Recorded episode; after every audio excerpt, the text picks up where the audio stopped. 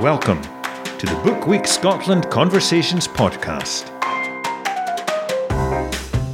Four conversations from Book Week Scotland on the themes of reading, childhood, language, and home. A conversation about language.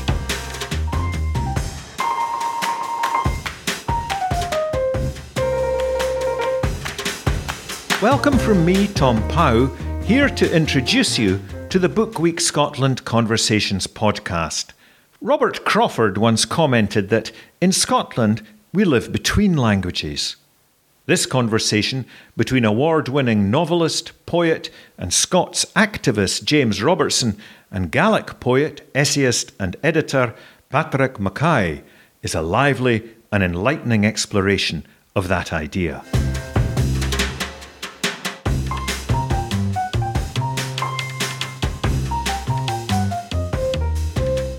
I don't know how it was for you, but looking back at the, the childhood books that I read, it was strange how many of them you could just have been reading anywhere in the United Kingdom at the same time. Anywhere, say, in the Western world. You've got Biggles was in there. You've got Enid Blyton in there. You've got all of the, the, the comics, um, Commando, um, Roy of the Rovers. And in some ways, growing up in the, the, the Isle of Lewis, you've got there wasn't that much local specific. It was this annulling of, of, of a reading material um, my brother reminded me of this, and I couldn't remember them. The SRA library, which were little that. cards that you had in primary school with a text on one side and questions on the other.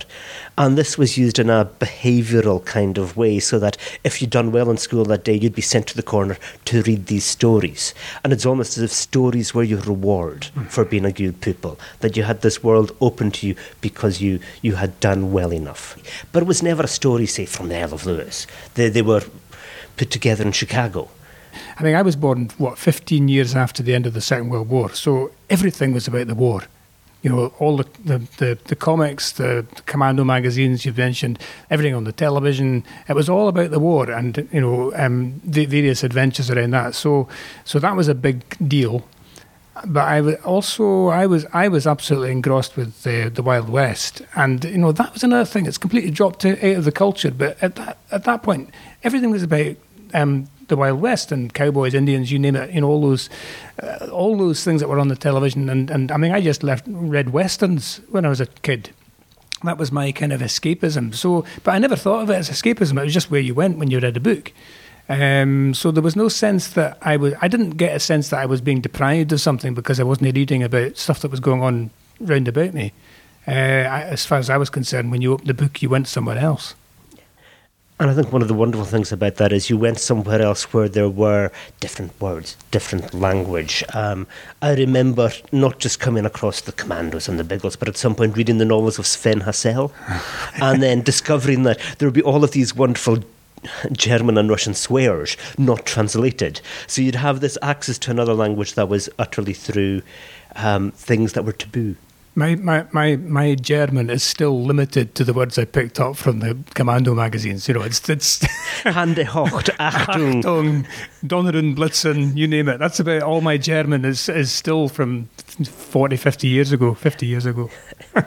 um, I think one of the difficulties I have is when looking back at childhood reading and things is accessing it, partly because there were um, language barriers, and so I grew up with two languages, and partly because it, it just seems a different world now.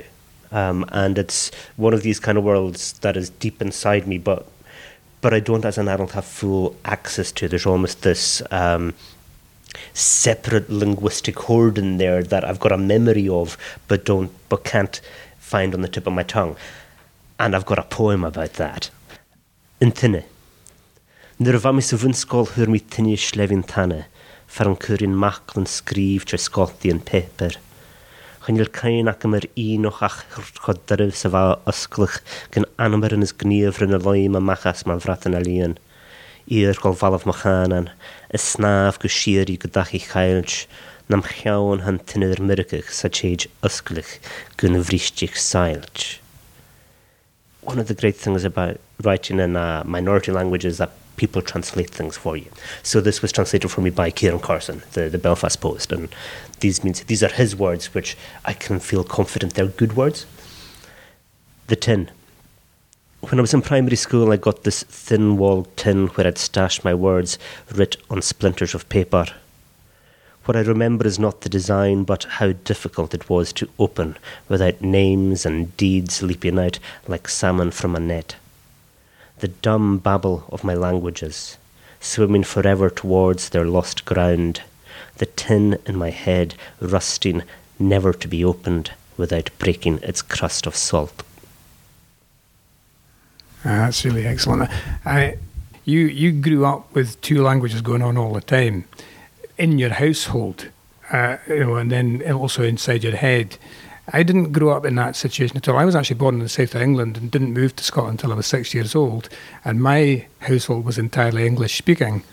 But for me, the other stuff was going on outside the house. So as soon as I stepped outside where my family was, I had this other language going on all around about me, and that intrigued me, but I had no idea what it was. I didn't really understand the differences because the same folk that were speaking in what I now know was Scots uh, could also speak to me, and you know they would modulate their language so that I could understand what they were saying.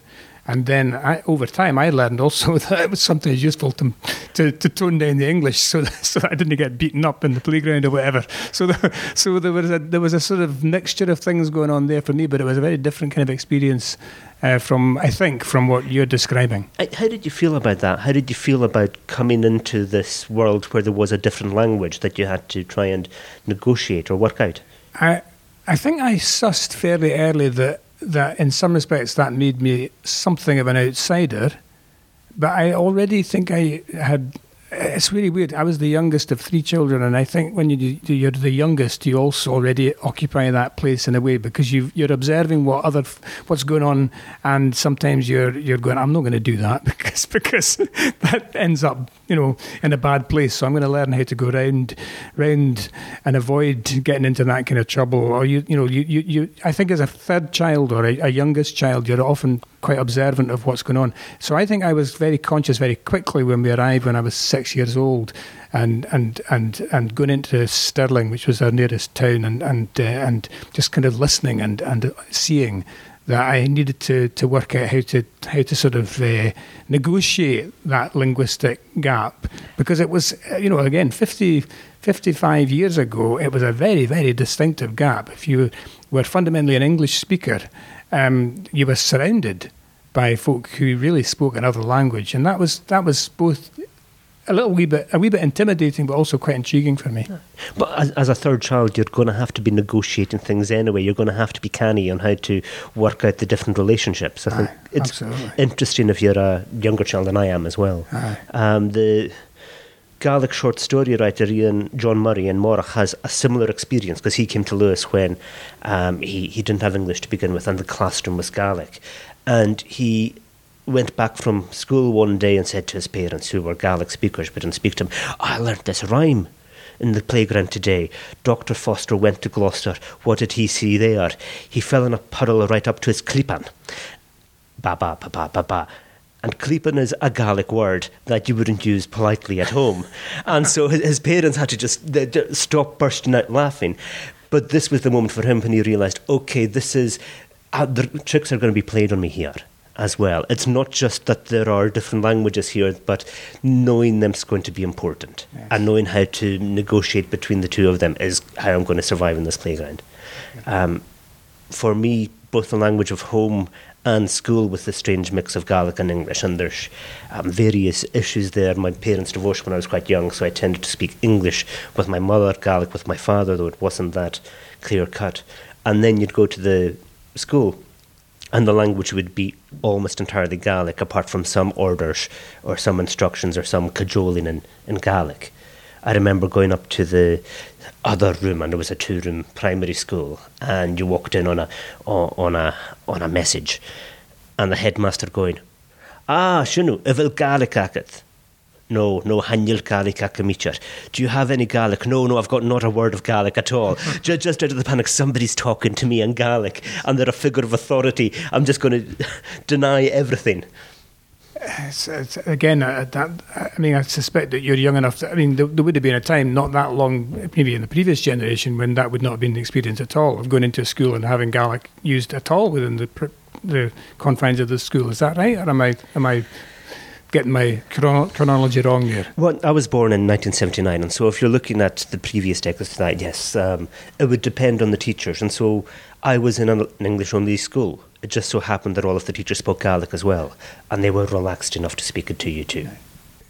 Well, you know, again, thinking about about how language is allowed or not allowed within the confines of the classroom, you know, it's certainly the case that until very, very recently, uh, children were not really supposed to bring Scots words or phrases into into into the classroom at all. And in fact, you know, a generation ago, um, you would have been physically assaulted by the teacher for doing that very often. Although there were always teachers who didn't buy into that. Um, but uh, um, but they were kind of running against the norm, and, and there was a whole ra- a whole range of reasons why I think um, Scots was not allowed into the education system uh, by and large, except of course on certain days like in the run up to Burns Night and so on, when you were encouraged to to, to learn and recite poetry um, and songs. But um, but the reason was that you, it was believed that you would be held back if you didn't learn how to speak properly. If you didn't know how to speak, I put that word properly in inverted commas, of course now. But if you didn't know how to speak English properly, then you wouldn't be able to get on in life. And parents bought into that as well, and quite understandably, because they wanted their children to succeed in life.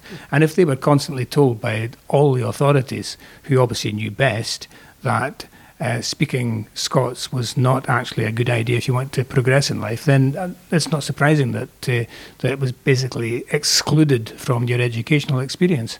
And it was exactly the same situation in, in the Gaelic speaking parts of the country. So, quite often, it was the parents making the decision that um, we will not pass this language on, it will hold them back financially, economically, culturally. They will have a better life if we don't and of course, all the research we have now shows that this this is wrong. That if you have two languages from an early age, you are better at everything, but you can fully understand it. It was a world where English was the lingua franca. It was crucial. Uh, for me, there wasn't a conflict at all around about language in school or at home because, like as I said before, my household was an English-speaking household. My, my, my mum and dad and my siblings and I were all, um, you know, effectively we were English speakers. And and when we all arrived in, in Scotland when I was six and they were all, all older than me, we, we were all we all had English accents as well. So there was no no conflict there between, uh, as far as I was concerned, between the school experience and the home experience. But I was conscious that there were other um, children in in the school for, who, for whom that was a conflict. Now, again, I, my experience, my schooling experience is very different from the vast majority because I was privately educated. So I was I was sent to a wee a tiny wee prep school as they're called in Stirling, which is actually a great, it was a great wee school, but only had hundred boys in it. And the vast majority of us were middle class boys, obviously for obvious reasons, and so we all spoke English or Scots English, uh, uh, English with Scottish accents and so on. But there were one or two exceptions. There were a couple of lads that had come from perhaps uh, less privileged backgrounds or less well off backgrounds who spoke differently from the rest of us. And they had a hard time because, again, it was it was really sort of enforced that, that their way of speaking was not going to allow them to progress in life. And of course, one of the reasons their parents had sent them to this particular school was in order to make sure that they stopped speaking like that. I mean, uh, uh, uh or, or to encourage them to not speak the way they did but I, I, I, it was kind of weird. I can remember at a very early age, you know, eight, nine years old, actually feeling a huge amount of sympathy for these two or three kids that I can remember and, and being friendly with them and liking them and getting on with them. But I was kind of aware that there was something weird going on there that didn't really seem to be quite right. But I, I was too young to put my finger on what was going on there. Can I say that you don't speak now in that kind of clipped, taut English way. You've got this wonderful, and I would say a Scots burr to your accent, and many of the words are Scots language rather than Scots, just in the way we're talking just now. What changed? Um, what changed? I, am not sure, to be honest. I, I think I'm a bit of a chameleon, and I think depending upon where I am, I speak differently. Uh, I remember I had a year in America at one time when I was about in my um, early twenties, and and I rapidly realised that I was beginning to sound like an American, which was quite scary actually. but uh, but I think but for me it was also it was a it was partly a survival technique because as soon as I got out of school, I realised that that actually you know toning down the the Englishness of the way I spoke was not a bad idea, just because um, it it probably deflected some of the flack that I might otherwise get, because I was I was working in environments where, you know, um, everybody basically was was Scottish and spoke with strong accents and spoke a lot of Scots as well. And also, then I, I it just kind of opened the door. I was just thinking, well, if if they can do it, why can't I do it? So it, it just seemed to me that I slipped into speaking in a different way. And then it was tied in with a whole lot of other things, like, for example, discovering what the language was through actually through literature. I'd, I'd been hearing this language all round about me, but what really triggered my real interest in Scots was um, that I began to read the poetry of Hugh MacDiarmid. I was I was a student in America he had just died, and I realised that I needed to find out more about this man because there were obituaries about him, and he was clearly important. MacDiarmid, um, in the 1920s and 30s, had spearheaded the, the, the so-called Scottish literary renaissance, and that was focused very much in the early years around him producing high art poetry in the Scots language. I'd been used to listening to people speaking Scots in the post office queue and on the bus and in the street and so on. And suddenly here was somebody from eight, then 50, 60, 70 years ago who had turned that language into the highest of high art poetry. It was difficult and it was challenging poetry, but it was absolutely beautiful. And for me, that was the connection. The first time I made a connection between spoken everyday Scots and the fact that it could be used for high art. Well, and with somebody like MacDiarmid, that it's not entirely innocent. It's all strategic. It's all politically motivated as well. It's all this um, attempt to show that you can use Scots in this way. That Scots can talk about absolutely anything in the world. That can be cutting edge German psychology and philosophy is this something that you try to do as well, like to, to, to show there are no bounds to the language? Well, yes and no, because I think there are bounds to the language. And, and I think one of the, the interesting things about McDermott's, MacDiarmid's uh, experimentation with it was that, in fact, he discovered that there are some limitations to it. Um, but that's not necessarily, a, a, I don't think that's a particularly big issue for Scots because that's true of lots of languages.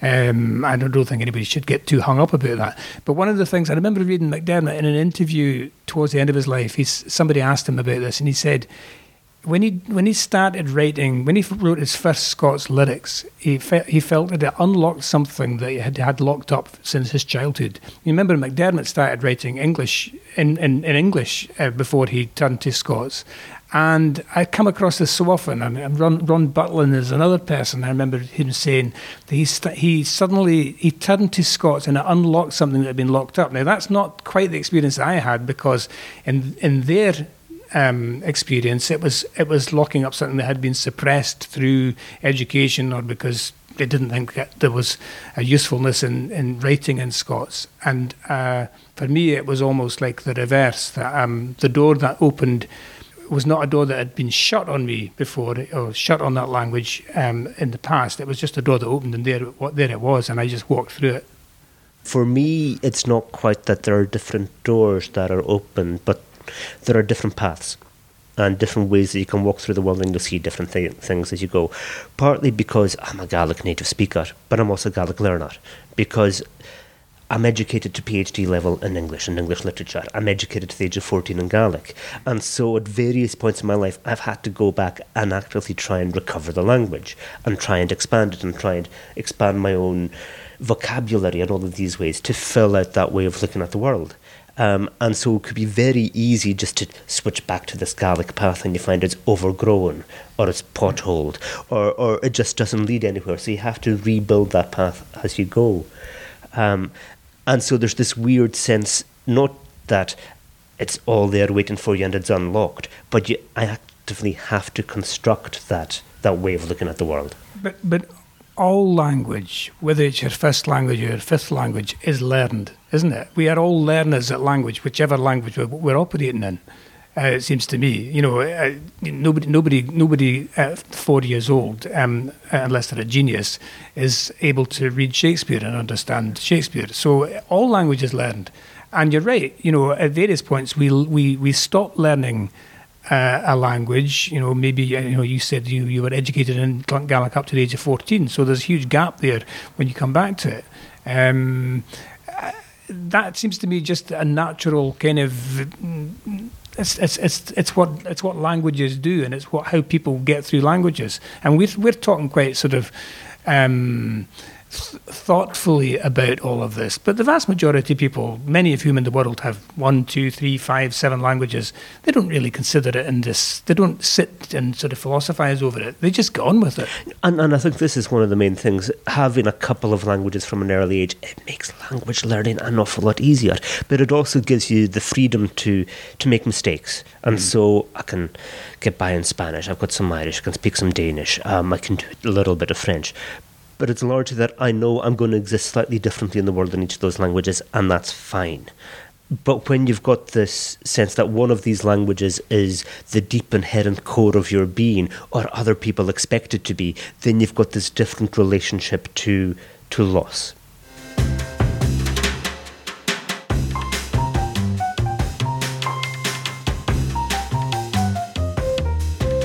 Tom Pow here again, only for a minute to remind you that Scottish Book Trust believes books, reading, and writing have the power to change lives. A love of reading inspires creativity, improves employment opportunities, mental health, and well being, and is one of the most effective ways to help break the poverty cycle. If you believe books have the power to change lives, why not become a regular giver to Scottish Book Trust at scottishbooktrust.com slash donate. Now, back to the Book Week Scotland conversation featuring James Robertson and Padraig Mackay on the theme of conversation and language.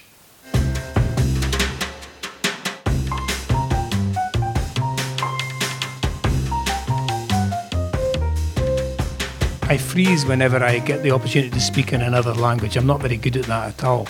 Um, but, um, but I'm very familiar with French on the page. So one of the things that I've done is I've done quite a lot of translation from French into Scots, and, and it's interesting how historically French has been a really good language for lots of poets and playwrights to, to translate into Scots from, and I'm not quite sure why that is, but maybe it's the same sort of reasons. Maybe they're all folk that, that had French as ad nauseum in schools. Anyway, this is a this is a, a, a translation of a, a Baudelaire poem.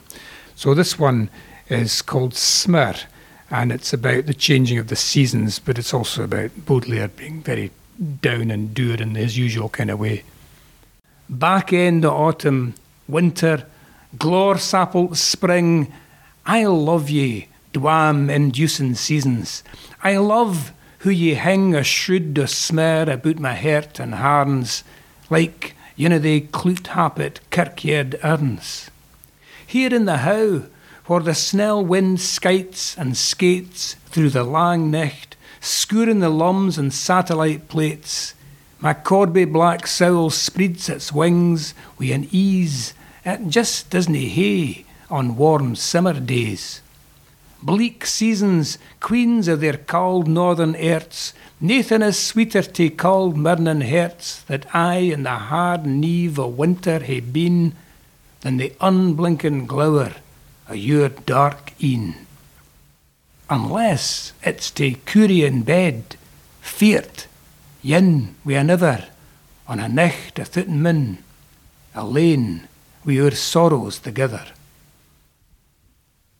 So for me, uh, I, I, made a choice that I, I, when I came across Baudelaire's poetry, I, I thought, which was quite late. I mean, I was in my God, 30s, 40s, I think, before I started reading Baudelaire. And I thought, oh, this guy's good. but uh, but I, I, almost immediately, I think when I read uh, um, poetry, uh, either in, in translation from, from the original language into English, or if I read it in the original language, I, my almost the first thing that happens to me is I think, I wonder how that would go in Scots. and I don't know why, but that's almost a, a, it triggers something, and I'm always interested. And so I started to play about with the Baudelaire, and I just thought. Aye, these these do go. They work well. They, they they move from that language of French into Scots. So for me, quite often, one of the things that prompts whether I'm going to write in English or in Scots is if I'm certainly if I'm working in translation. I can't I can't really imagine why I would bother to to translate something from another language into English. But I'm always intrigued to see if I can get something into Scots you know, from, from the age I could physically write, I knew I was going to be a writer, or that was my intention. But at that time, I, I was going to write westerns, and did write some westerns when I was a teenager. But but of course, you know, then you time moves on, you grow up, and it was really the sort of revolution that was kicked off in my head by MacDiarmid that made me realise that no, I wasn't going to write westerns. I was going to write about the place that I was living in, that I that, that I felt I belonged to, and that belonged to me, and to do that required me at least at some level, to, to use Scots. And also, then became an emotional thing. It became a thing that uh, I had something had been unlocked in, in me that gave me access to this language. It was almost like uh, I had been trained to be uh, uh, an electrician or a plumber, and suddenly somebody came along and said, "Yeah, great, you're qualified, but here's another bunch of tools that you didn't we didn't give you before." And it was like it was astonishing. You know, suddenly there was this whole other range of things that I could do. And that to me has that stayed with me for the rest of my life. And for me, it seems like a positive, a, a, a real positive and a bonus that I have that other set of tools that I can use, and that sometimes I mix the tools up. You know, it's not like uh, they're, they're they're all in the one box now, as it were. But you reach for something, and you suddenly go, "I'm going to use that spanner, no that one, for this particular exercise." I think that's a really good way of looking at it because the languages coexist, they intermingle, and why you would keep this pristine wall between them makes no sense to me. Um, and so when I write poetry in Gaelic, there's quite often lots of English words in there. I put Gaelic words into the English because I'm a native speaker of both.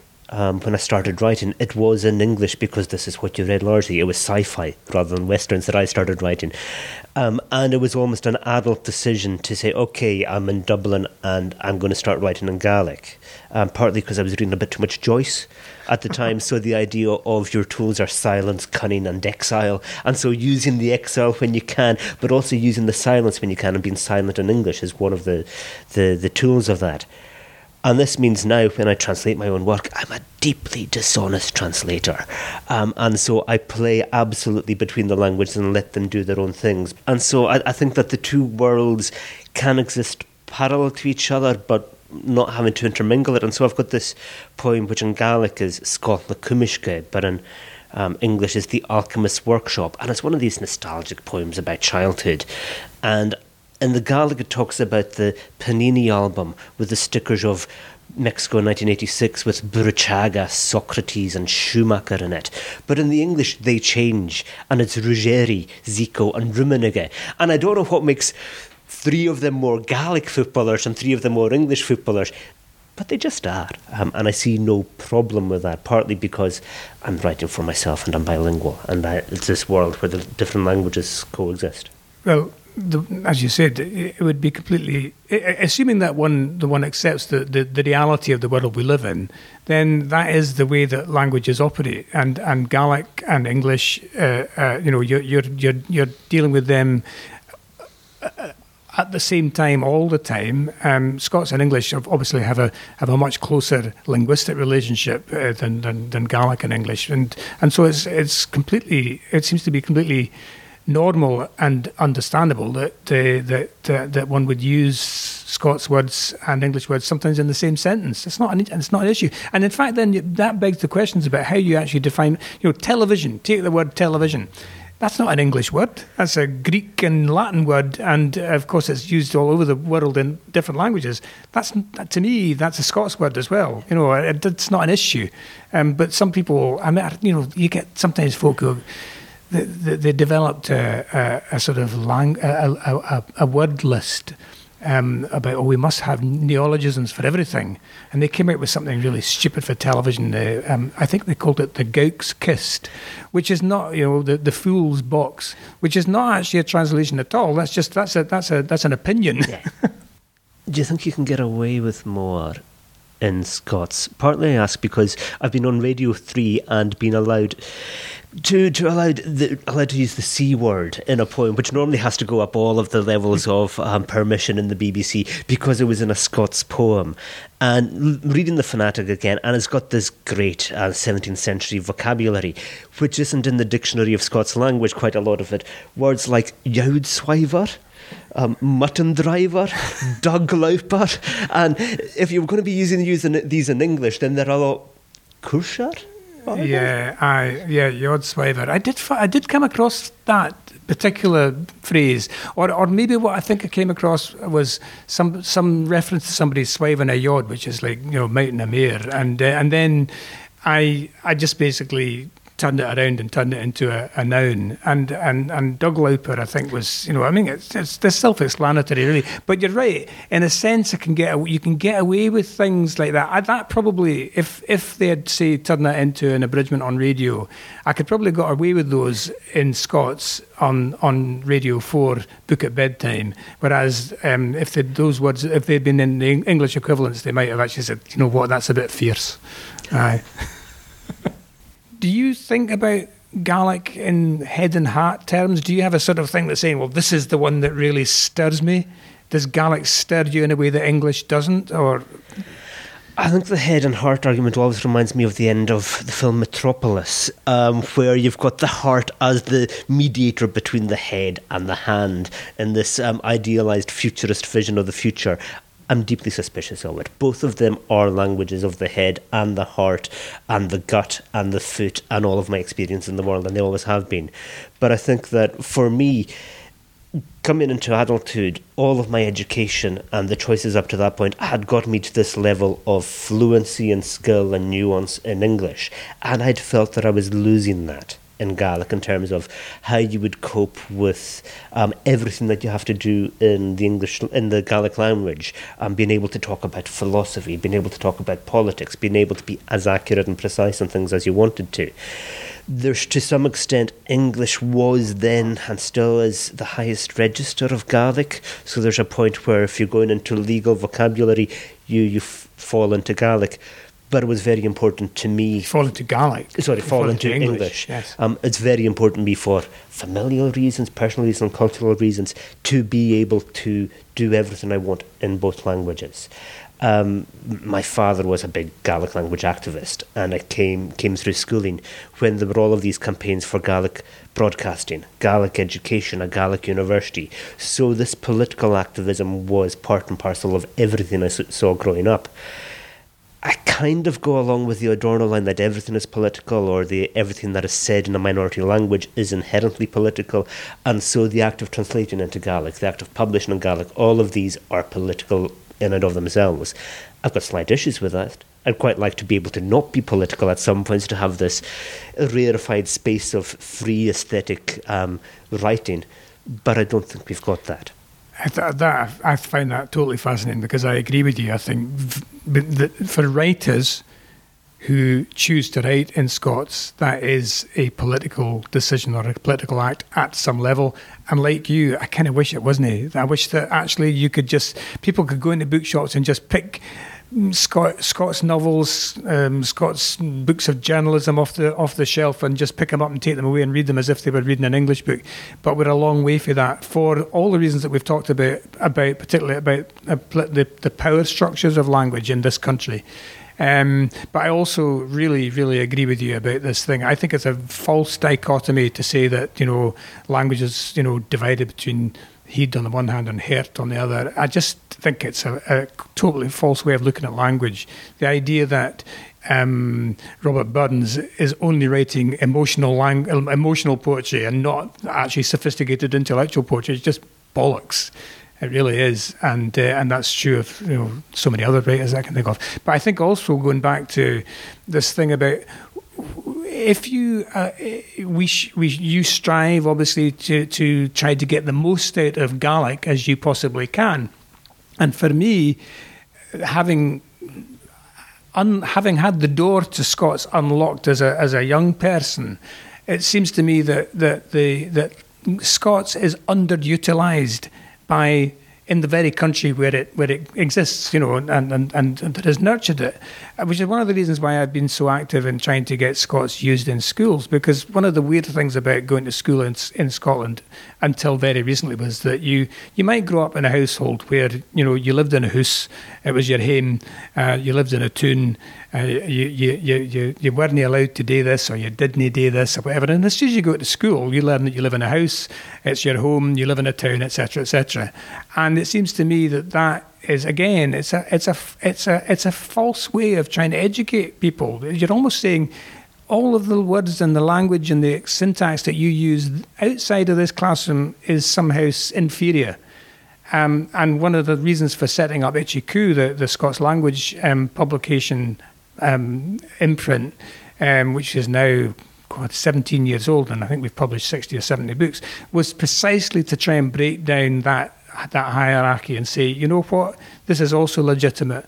And in fact, bairns should grow up able to not just speak it, but they should also be able to recognise it on the page and not think look not look at a page of Scots and think that's a foreign language because it isn't. It's their language, but they just they've, they've not been given the tools to actually read it. I'm really interested in the way that you went from house, hame to being allowed. And so it's questions of permission immediately um, and breaking the boundaries of what Scots language is permitted or allowed to do. Do you think that the fact that you came to Scots gave you more permissions and freedoms, or is it just that you're a bit gallus? again, I, in a weird kind of way, I think the fact that I came in as an outsider made that easier for me. One of the things I've really noticed with teachers, not always, but often, is that English teachers from England who have come to work in Scotland in primary schools are often, not always, but often much more open to using Scots in the classroom than some of their Scottish counterparts. But that's because the Scottish teachers have been through exactly the same system as the bairns that they're now teaching. They also have all of these hang ups about, oh, is that going to hold me back? Is that, you know, I really need to teach the, the, the children uh, to, to speak properly because otherwise they're going to end up, um, you know, not getting good jobs and all that sort of thing. But folk coming from elsewhere, not just from England, but other places who are teaching, they're much more open to the idea of, of a sort of uh, li- uh, encouraging a kind of linguistic diversity, but also encouraging children to use the language that they bring to school and not say, sorry, that one you have to leave outside the classroom. So we're all trapped in a sort of, there are historical reasons, as we, you know, right what we said at, this, at the beginning of the conversation, there were good reasons why parents said, um, I'm not going to um, encourage my child to use Gaelic or Scots because it's going to hold them back. Those reasons, I think, are gone and should be gone.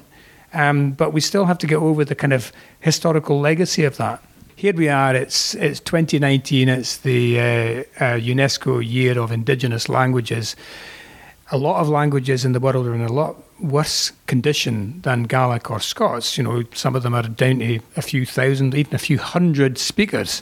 So, we, on the one hand, we can say that we're you know we're in better a better state than other parts of the world where they're losing languages like you know, it's the, the biodiversity of languages is being, wiped out really, really rapidly. Echoing Iain Crichton Smith's wonderful poem, Shall Gaelic Die? I think the idea of biodiversity is crucial because, yes, Gaelic will die, Scots will die, English will die, if you take a, a long enough time frame. Um, there's a lot to be positive about with both Scots and Gaelic. There's a lot, if you want to be, to be negative about in terms of the number of speakers, in terms of how the language is used. But I think the crucial thing is that both languages will die more quickly if we treat them with a, too much respect if we treat them as this historical artifact that can't change. And so trying to preserve things in aspic is the worst possible thing. I, I, couldn't agree more. Sticking them in a museum behind a glass case and saying that is Gaelic, that is Scots, and we can't take it out and touch it because if we do, it'll fall to bits. That's that's a disastrous way to treat any language. And so I think what we should all be involved in playfully is renovating, um, refreshing the languages on an ongoing daily basis. Invent words, make puns, um, construct new ideas to, to take an obvious example, the word that has been you know floating about in the last few weeks or even months is clusterburach. I mean, it's all right. It's actually, and what that is, of course, is a mixture of English and Scots. But I mean, you know, it does actually sum up the whole thing pretty nicely, I think. So there's a word that I suspect is going to be around for a long time. Partly because it's entertaining. It captures a new way of looking at the world. It creates something, and it makes you think, ah, okay, this is a particularly Scottish or and I think, and I think again, this is maybe where Scots has a wee bit of an advantage over Gaelic. Sometimes is that because of its very close sibling relationship with English, it has that ability to be a bit subversive and to undermine English. So you can you, you can throw a Scots word into a, an English sentence and completely change the tone and and make it funny or a bit sinister, or a bit dark, or a bit threatening.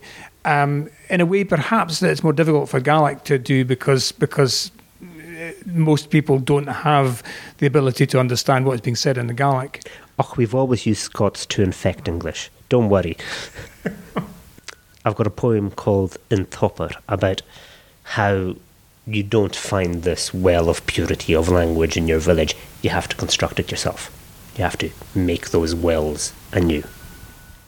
Bí me tilich gach lag an topper ir or i bhada ach garíú chanile ann. Is a acam rí chruúchaich ón fronas Scotch is nice is spatrach lachan. Jamarst clacha mí mischte Lego agus briacan, Shili is corduroy. Lá an ile Stalin Toledo panti fachlan áteachol Ichlan garabháil. Chané lannar jalafsca in a chiimi san nuan a chrás an na máintúch smúr. Scíalach tains na bhlóid hagam ísich léin gach trup a hamí go haris.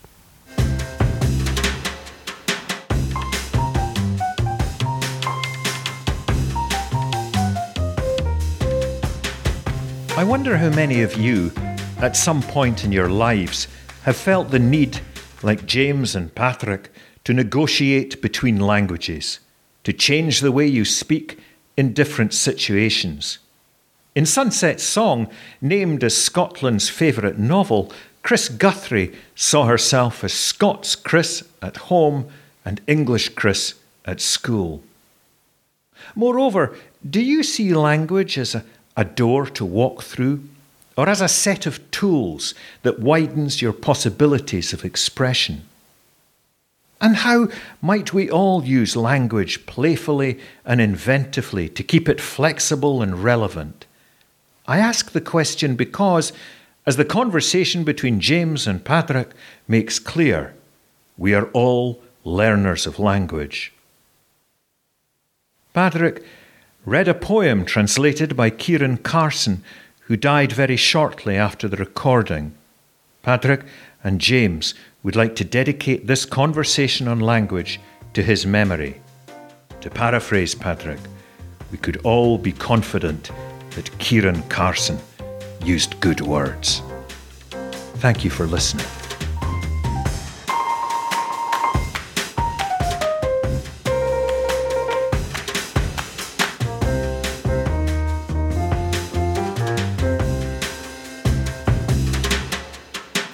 Listening to A Conversation About Language, part of A Year of Conversation, featuring James Robertson and Pàdraig MacAoidh. The show was directed by Tom Pow and produced by Ewan Spence.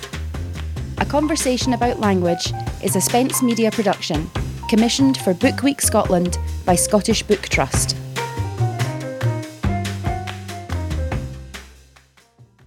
Oh, do you want the English as well then? Okay. The Well. I return each day to the well on the edge of the village, but it's not really there, and I have to rebuild it from the scraps of driftwood and gneiss, the rubble of life scattered around. Tuesday, it is a mix of Lego and lies, jam, and corduroy.